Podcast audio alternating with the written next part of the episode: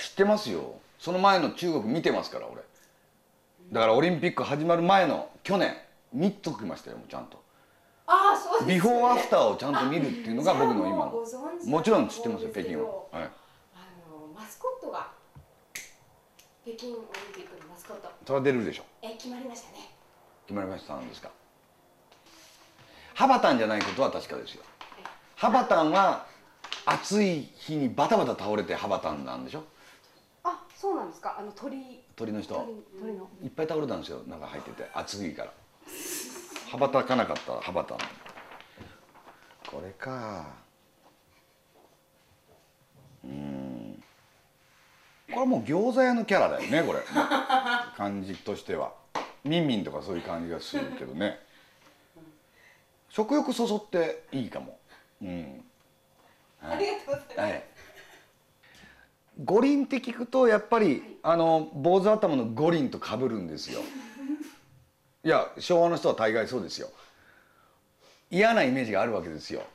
あのうちも仏教中学高校だったんで 学園祭住んだらお前坊主にしてこいよとか言われるわけですよ。で坊主って言っても坊主にはものすごい段階があるわけですよ。ものすごい坊主なのかまあまあ坊主なのかっていうのがあるわけですよ。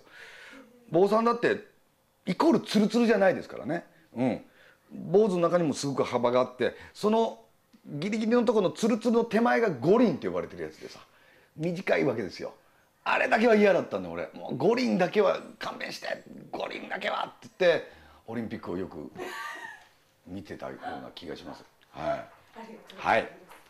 リンさんもあのものすごいです。気使ってます。ものすごい気使ってまものすごい。すはいシャンプーよりも。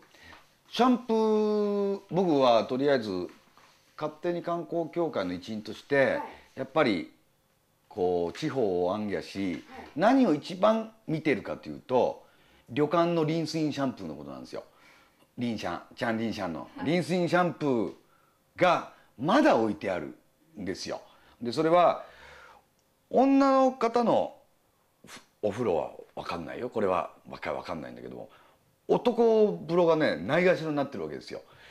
男だってねいるんですよ長い人。うん そんなねかなり秘境の温泉街だってね行くんですよ僕らだって。そんな時にリンスインシャンプーでボーンと1ボトルとあとボディと2つしか選択ないわけですよ。でそこに間に普通リンスが挟まってたもんですよでもそれをリチャンリンシャンのことでリンスインシャンプーで一つにして締めたと思ってるやつがまだ結構昭和な旅館がいっぱいあって次の日パッサパサなんですよ。でもうそれをもうまず旅館チェックを僕がもう旅館アドバイザーだったらリンスインシャンプーでピンピンって。だからそのためにも伸ばしてるとこもあるんですよね。